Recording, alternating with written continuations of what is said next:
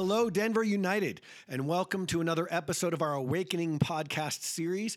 We begin each year at Denver United with a concerted time of prayer, fasting, and consecration. We call it Awakening. And this year, this podcast series has complemented, wrapped around that initiative to reflect. Uh, and dive a little deeper into what we're talking about on Sundays and hopefully encourage us as we go all out, to follow hard after God. This week we're talking about the fruit of righteousness. We are going through the 23rd Psalm, as all of you who are part of the Denver United family know. And it con- continues to say that when the Lord is our shepherd, he leads us in paths of righteousness for his name's sake. There are certain paths that lead down the road to his name and other paths that go elsewhere. To discuss this and unpack it and dive deep into it, the illustrious, the inimitable Pastor George Towers. yeah, I was starting. I'm, I'm gonna. I'm. You haven't had me on in a while. I was. I didn't know if I was in timeout or if I offended you at some point in the past. I'm just happy to be back, having these conversations with you. So I, I think uh, in the in the vein of the ancient uh, or the the old psalmist, um, oh for a thousand tongues to sing, oh for a thousand podcast episodes to re- record with you, George, and may it always be so. Uh, it's been so good to hear from so many like. We just have so many great people on this team that just are so. The one that you did with Pastor Daniel recently was just, gosh. So I, I have nothing deep to add or to say. I'm just glad to be here. Well, this topic is one that you and I have spent a lot of time in our own journey of discipleship and our relationship and that together, um, discussing and pondering and pontificating about. We've both taught on it uh, extensively, and it's a subject I think the understanding, untangling, and disambiguating of which has become a, a matter of passion for both of us. So I want to yeah. dive right in. We talked on Sunday about how he leads us in paths of righteousness, but not any old paths. The paths of righteousness that lead to his name and mm. to influence for his name, implying that there are other paths of righteousness on quote unquote on which he does not lead us. Jesus seems to pick up on that theme when he says to his disciples in the Sermon on the Mount, unless your righteousness exceeds that of the Pharisees and teachers of the law, you're not even going to enter the kingdom of heaven. Now, it, can't be overstated the magnitude of the shock of that statement to Jesus' hearers, religious right. experts and commoners alike. Because one thing they all knew, based on the theocracy of which they were raised to be a part, was that the teachers of religious law and the Pharisees, they were the definitive authorities on righteousness. So, as I mentioned on Sunday, that would be like saying, unless you're basketball game exceeds that of LeBron James, well, I'm out right there. Game exactly. over. I mean, I've got nothing. I I plead no contest. I cannot ever be anything like that. Yeah. What else is it like? I mean, how how can we underscore the gravity the of that of the shock and scandal of that statement to Jesus hearers? Yeah, I think you said it well. It's it's they were I think sometimes the Pharisees and the the the religious leaders get a bad rap, you know, uh, from our vantage point. We're always picking on the Pharisees and the sad, but they were like the I don't know. I, they were the ones who knew the scripture very well. They were very uh, passionate about following not just their rules, but the rules that they discerned that God gave them. Right. So right. like, and Jesus confronted them and seemed to have problems with them. The people, though, didn't have problems with them. The people respected them. Right. And that's part of what made Jesus so disruptive is that he asked he incited people's loyalty only to then turn on the people that they had looked to for leadership. Exactly. So I the the the shock I think would have been just that. It would have been a shock of like, well, man, those are the if you would have probably polled any, you know, uh, Jewish person in that culture and said, who's the most religious, rule following, righteous person you know, they're going to point to one of those guys who Jesus just said, unless your righteousness is better. To me, it's just like I, I read it as a it's an invitation to a different game. He's like the game, not uh, game makes it sound light, but just it's a I want you to do something entirely different than they're doing. You can't beat them at their righteousness, but I'm right. calling you to a whole nother way of thinking about this. Right. Their righteousness is wrongiousness. I mean, he's, he's kind of saying they're so they're really, really wrongiousness, right? It's not right It's wrong. He's he's saying they're he's basically saying they're really that. good at being bad. Right.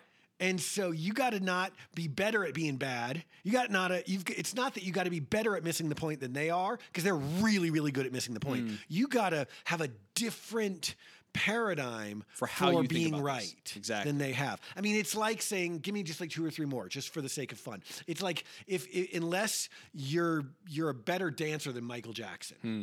or Uh, like business person than Warren Buffett.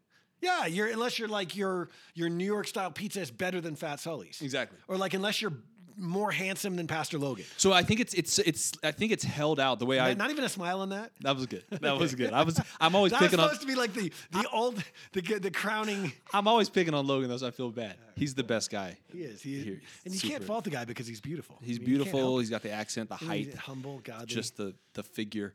Love you. Um, eh, so I think that the Jesus holding out that statement was meant to shock us and meant to shock his listeners because it's an invitation to something different. Like, Right. I can't be better than LeBron. You know that. So you're telling me I have to be better. You must not mean what I think you mean. Right. Like, It has to be something else. It's another mode. It's another dimension that he wants us to tap into. I think that's the invitation. Jesus goes on to explain what he means. You've heard it said, but I tell you. He has a Mm-hmm. series of you've heard it said statements where he quotes the Old Testament law and he says, That's not wrong. It's just that I'm telling you that righteousness doesn't end there. Hmm. It doesn't begin with, Can you keep this rule and that rule and that rule? It's, What's in your heart? Yeah. So Jesus reframes righteousness from the paradigm that the righteousness experts held out as godly, which is outside in. Hmm. Do the stuff right. Follow the rules better than the rules were followed by your predecessors. Right. He reframes righteousness to be a matter of inside out Dang. reformation. it- and that is so much more difficult. you know, it's I mean, it is and it isn't. But I mean, it, to to just follow all the rules on the outside of hey, don't curse your brother or say you know you're a fool. th- That's something external. So I can I can stop saying mean things about people kind of easily, but like to to get to the heart of I feel angry. do I feel angry at this? Per- am I? Do I have hate in my heart towards this person? Right. That's that's that's a whole nother game. That the righteousness of the Pharisees that works outside in doesn't have to go there. That that kind of righteousness says I could I could think whatever I want about you and just smile in your face and never have to deal with what's happening in my heart. And that's where Jesus is interested in is what's what's in there and what's flowing from there. Okay, so here's the premise that I wanted to launch from. We've kind of summarized what we discussed and enunciated a little bit. Here's where I want to go. Um, I'm not sure this is true, but the podcast is where we can kind of work that out. I think this is true. Okay. I think the good things we do are not, strictly speaking, righteousness at all. Hmm. I think righteousness, as Jesus reframes it, is faith in Christ mapped onto us. Yeah. The word of God says that he God made him Jesus who knew no sin to become sin that we might what? Become. become the righteousness of God. See that becoming the very righteousness of God because of Jesus, not because of us. That to me as I understand New Testament theology, that is righteousness. Right. And everything we've called righteousness is something else. It's not nothing. Right. But it's something else. And how did this, to borrow the charged political language of the day, how did this big lie get so deeply entrenched in Christian culture? How did the enemy plant something so deep in the firmware that it's influenced Christianity generation after generation, century after century, from the first century churches to the 21st century churches? And I'm confident at just about everyone in between. How did that happen? that how how did it happen that righteousness was viewed as something external that we have to do to to attain something? Is that yeah, this kind of- concept that is, we're told in Scripture, Christ. Hmm. Christ in us is righteousness. How did it get substituted to mean good things we do? That's something. That's something important. That's a big part of why we exist, and we'll talk about that. But how did we get duped? How did the enemy infiltrate our doctrine so deeply that churches the world over and century upon century have held out a kind of righteousness, not only that isn't as effective as the authentic righteousness, which is Christ in us, but which Jesus said can't work? Right. Man, I. I've got a lot of thoughts on there. Again, to borrow your phrase, these are not things that I think are right. I think I don't even this is my theories, what I think. To start with one in no, in no order of importance, I think that baked into each human being is a desire for approval, um, a desire for love and acceptance, whether it's from our parents, whether it's from your kids, whether it's from your friends. We have this need to be accepted by the tribe, by the mm-hmm. clan, by whatever group we're in. So when you take that, I think I don't want to, even if it's biological, neuro, neuro what was the word? Neuro, neuro, Neurological? neurological. It's hard to say. I try to be smart and I messed it up. See, Yeah, but you are I should, smart. yeah. Like I don't. You take that that's already in us and map it onto a onto a divine being, God. Like we want that God to be happy with us, so we want to be in control of that process, right? So if I can just, and it comes from a right place, like we want God's acceptance, so we want to do and stop doing and try more and jump high. Like we want to be accepted. Um, So that's a psychological reason. The the the, the innate, or at least theory. Yeah. The innate um, quest for approval. I think that's huge. I, I resonate with that. Yeah. I remember growing up. I was the watch me kid. I wanted my dad's approval, and it's not because I didn't get it. I didn't have a father wound. I just had a I big father need. I want it, Right. And I think similarly, there, if that's a psychological theory, I think there's a behavioral theory that is a companion to that, and they probably um, flow together at some point. And that is that there is in in in most of us a an inner thirst to achieve dang. Yeah. right to achieve i want to i want a goal to meet i want a, a bar to get over Mm-hmm. i want a star to get on my chart Yep. uh, maybe I'm the only one that had Nope. the star chart, but I grew up in Sunday school where if you memorized the verse, you got the star that you got to go up and stick on Was your it gold? chart. It- yes, it, has was gold. be, It was a gold star. You stuck it on your chart if you memorized the verse that week. And I was like, if there's a verse to memorize, I want to memorize it. Yeah. If there's a if there's a goal to to to achieve, I want to achieve it. Not everybody strives for that, but I think many of us have. Uh, wired into our behavior a, a- an achievement and i think some of it is that our culture rewards that right Yep.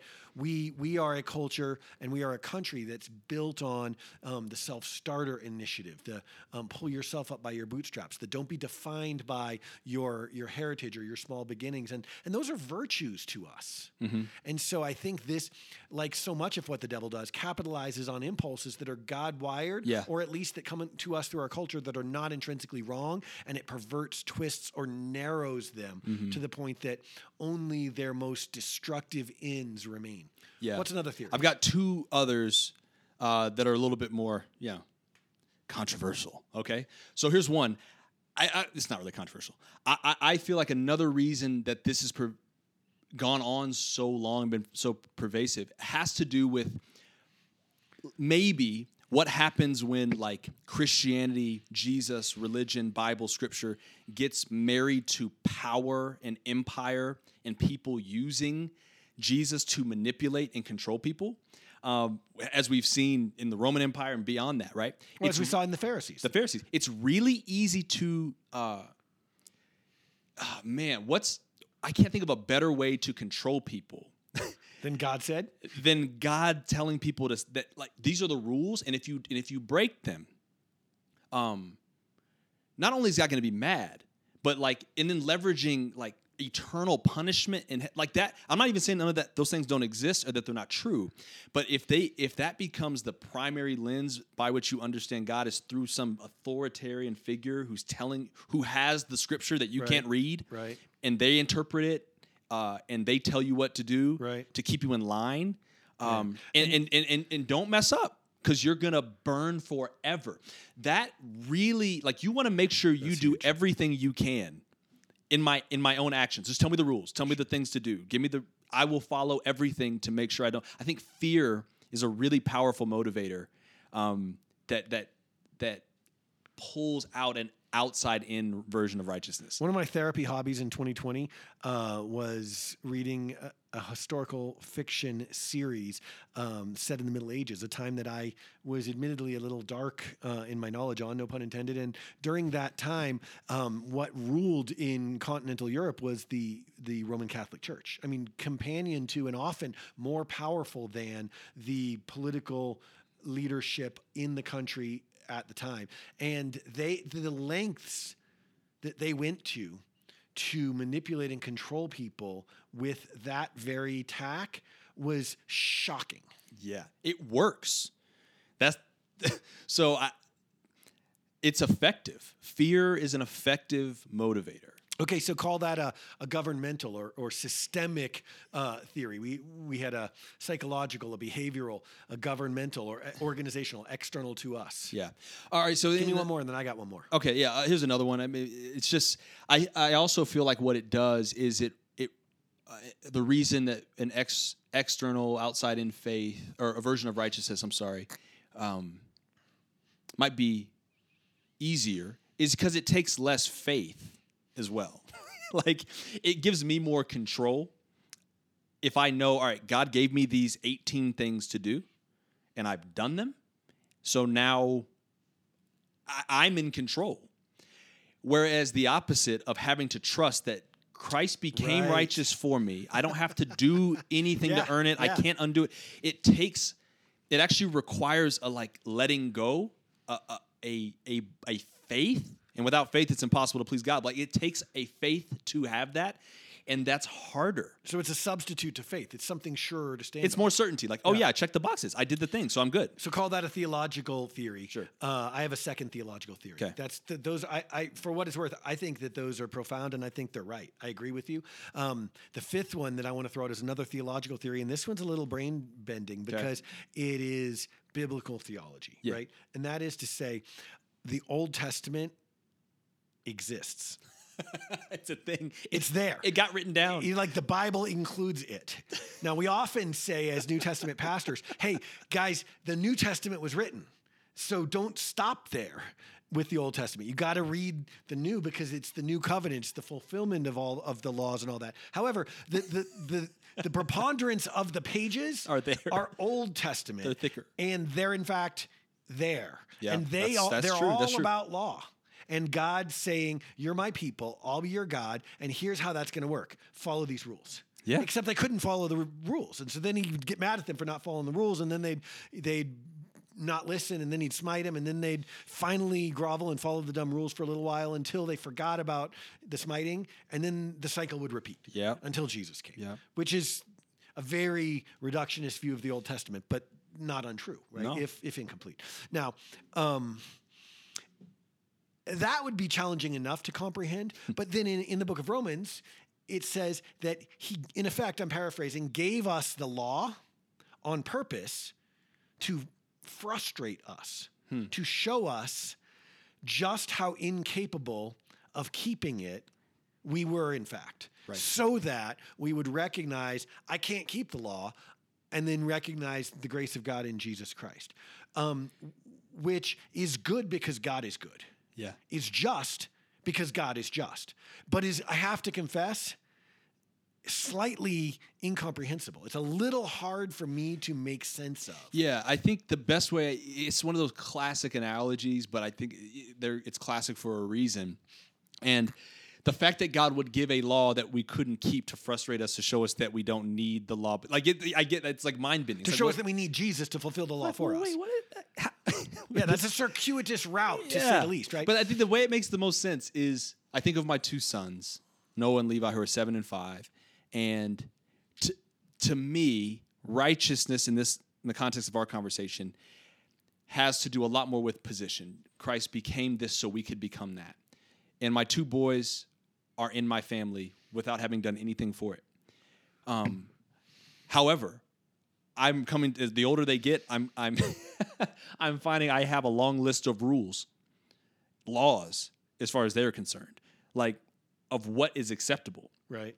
Now, those laws don't their relationship with those laws and those rules in our house aren't to make them a part of the family. Right. Those don't substantiate their role relationship. So so the they, they're more like boundaries. Exactly. So it's it's it's how do you relate to these rules, and that's how I read Romans. That's I mean that's currently, you know, like that's how I understand that is. The, it's not that the laws or the rules weren't important, but how we relate to them in relation to our righteousness Right. that has changed. Yeah. But they're still there because God has a huge interest in how we live and where we go and how we how we move in the world. So And Jesus made that clear, right? I mean, I think one of the pitfalls of, of scripture interpretation is reading it in a tunnel. yeah, Um, hermeneutics teaches us to interpret scripture in light of scripture. We must read Paul with Jesus in mind. Mm-hmm. And we got to give Paul a little grace because he didn't have Jesus to read. He, Yeah. But admittedly, he had like visions of Jesus to go by. Mm-hmm. Right. Who knows what he told him in Arabia, but it might not have been the whole Gospel of Matthew, is all I'm saying. You know what I'm saying? Or like while he was blind for those couple days in the inn, maybe Jesus downloaded Mark yeah, could have. but it hadn't been written Might- maybe not. Yeah, down. probably not, yeah. So, um, I mean, I don't know how much studying of it he got to do. He studied the law a lot, Right. his whole life. Whole life. right? We grew up studying the old and the new, but most of the new. Paul grew up studying the old and, a Mm-hmm, couple old. of messages from Jesus, the Spirit of Jesus Yeah. right? And so you got to, and that's not to say it's wrong. It's to say that the whole of Scripture is a is one revelation that's like Plato's elephant, a bunch of blind men describing the thing. They don't Mm-hmm. All describe the whole thing, right? None of them gets his arms around the whole elephant. And uh, Jesus, if there's a tie or if there's a co- apparent conflict, Jesus wins. Yes. Jesus said. Um, I don't think I came to abolish the law. I'm not saying it's not meaningful. I came to fulfill it. In fact, y- the point it's all still applicable. It's just that you can't keep it. Right. The boundaries are still the boundaries. It's just that they they leave you feeling your ineptness apart from me, which is the point. They're supposed to funnel you in Yeah. to me, To me. because when you come to me, you have not just the ability to follow the rules because of my positional righteousness, you have life itself. Yes. You have relationship with God. And that's the point of the the law to to funnel us in with boundaries to relationship with God through faith in Jesus Christ and his righteousness makes that possible. Yes. Okay, so I think there's something there. I hope that that's as meaningful to you all as it is to us in talking Right. about it. I love it. Uh, I think we could talk about this for the rest of our lives and not fully um, grasp it, and, and I think we will. Scripture says, "Work out your salvation with fear and trembling." This is that, if anything is Yeah. right? Okay, so the first half of the premise was that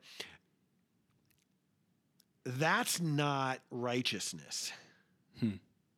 That's something else. Yeah. Righteousness is Christ in us and our positional positional right standing. Okay, so um, the the question then, um, the second half of it is, what is that? What is trying to do the good thing? Say we're doing it the in the right sequence. Say we're not going at it outside in, starting with the good stuff and hoping it, doing the good works and hoping it points us eventually to God's intent of relationship, knowing it never will. What if we did start from the inside and we're working our way out and trying to figure out where to go next? I think the question that Paul gives voice to is incredibly validating. It's incredibly, I so I love the fact that the New Testament is written by God and Paul. I mean, and a few others, but mostly Jesus and Paul, right? Right. Yeah, it's yeah. mostly Jesus read letters and his friends were trying to write them down. And then Paul, and I'm like, you know that, I mean, Paul would be the first guy saying, hey, look, take my word second. Yeah, yeah, yeah. It's all God's inspired word, but like interpret mine in light of his. Yeah. I'm not God. Every time they tried to bow down to him, he's like, no, no, no, no, no. I didn't know you were going to staple my words to his. Right. Just listen to listen to him. Go with him if in doubt, right? Paul would be the first one to say that, I promise you. I- I but agree. the fact is that um, there is still a question around why be good? Hmm. If I'm saved by Jesus and not by being good, and I can't really be good, and none is righteous, not even one, and all these things, th- why not, as Paul gave voice to, sin all the more so that grace may abound? It seems like an absurd question if you're studying it zoomed all the way in with the theological glasses on, but in practical day to day living, it's somewhat of a just question. Yeah, I, I think it is, and I think of Jesus' words in the Sermon on the Mount, as, as you referenced, when he says, "You know, you've heard it said, but I'm saying to you." and I, oh, there's so many beautiful ways to read that. But I, I, if I could speak on behalf of God, I feel like one of the things God might be the most frustrated with is people putting His name on things that aren't His, like plagiarism. Um, and I think Jesus came to do that in so many ways of like, hey, I know you heard it said this, but here's what I'm telling you. And why does God care about what we do? To answer your question, the word that comes to mind is integrity, um, consistency. If we are saying that God, if, if this whole thing's true, and Christ says, I make my home in your hearts, like I am in you, and you are mine, and I'm in you, and you're in me, and like all of that, if that's true, the reason why what we do matters is because we represent Him. And it'd be like if I wrote a, a, a an all church email to the church with my voice and my limited vocabulary and signed it Rob Brendle. You know what I'm saying? Like there's there's some there's a lack of consistency there, right? It's like no, that's not that's not Rob's voice, that's mine. And I think that's why God had I think that's what our works do. They line us up with the character of Christ. Yeah. It it it, it makes us consistent with who he actually is. So the paths of righteousness f- are for his name's sake, and you're interpreting that to say for the sake of ap- uh, correctly portraying his name. I- so this is uh, a book of James argument, right? It's the I'll show you my faith by my works. Well, it's that too, but I think it goes back even further. Like we call ourselves Christians. Christian. Th- that means like Christ. Christ-ish Little person. Christ. Like you, oh, you're like him. So therefore, what we do is the only way to kind of measure that. So I like it, it go if we call ourselves Christians, the reason is is because we are like him. So he's going to have a huge interest in our behavior Yeah. modification, Yeah. and our thought, and how we think, and where we go, and how we spend our money, and like he's going to want to speak into all that, not to to to make us righteous, Yep. A but for his name. reason to that, uh, maybe a, a one-two punch of reasons why, um, would be for his name's sake in a different sense, for the sake of the the glory of his name, for the purposes. Yeah. for which his name stands, right? And this goes to this is really an existential reason. This goes to why we exist. Eh, eh, You've you've led alongside me long enough to know that one of my one of my um, uh, I, I'm trying to not paint this in the negative, but pet peeves Sure. is the separating of Ephesians 2 8 and 9 from Ephesians 2 10, right? We are saved by grace through faith, not by works, uh, a gift of God, lest anyone should boast. Ah, stand up and let's pray together, Wait, wait. everyone. Have a great Sunday. But it verse. doesn't end there. Read the I next say this like once a month in church, and I think people probably get tired of me saying it. And so, you know what I'm going to do, George, right now? Say it again. I'm going to say it again. Say it again. For Yeah. because of I wish I had an organ. on account of the fact that you weren't you were saved by grace through faith, not by works, but you were saved by grace through faith for this purpose. You are God's workmanship. Workmanship. You weren't saved for good works. You were created For good for good works. You better preach that, Rob. Before the earth began, from before the foundations of the earth, God thought of you. You were an eternal being. Yeah. You were created to live eternally with Him. He thought of you from long before sin corrupted this world. And you were created not to get saved, not to struggle, fall over the finish line, get into heaven by the skin of your teeth, figure it out, crack the code, get beamed up to glory. You were saved to get back to the purpose for which you were originally created.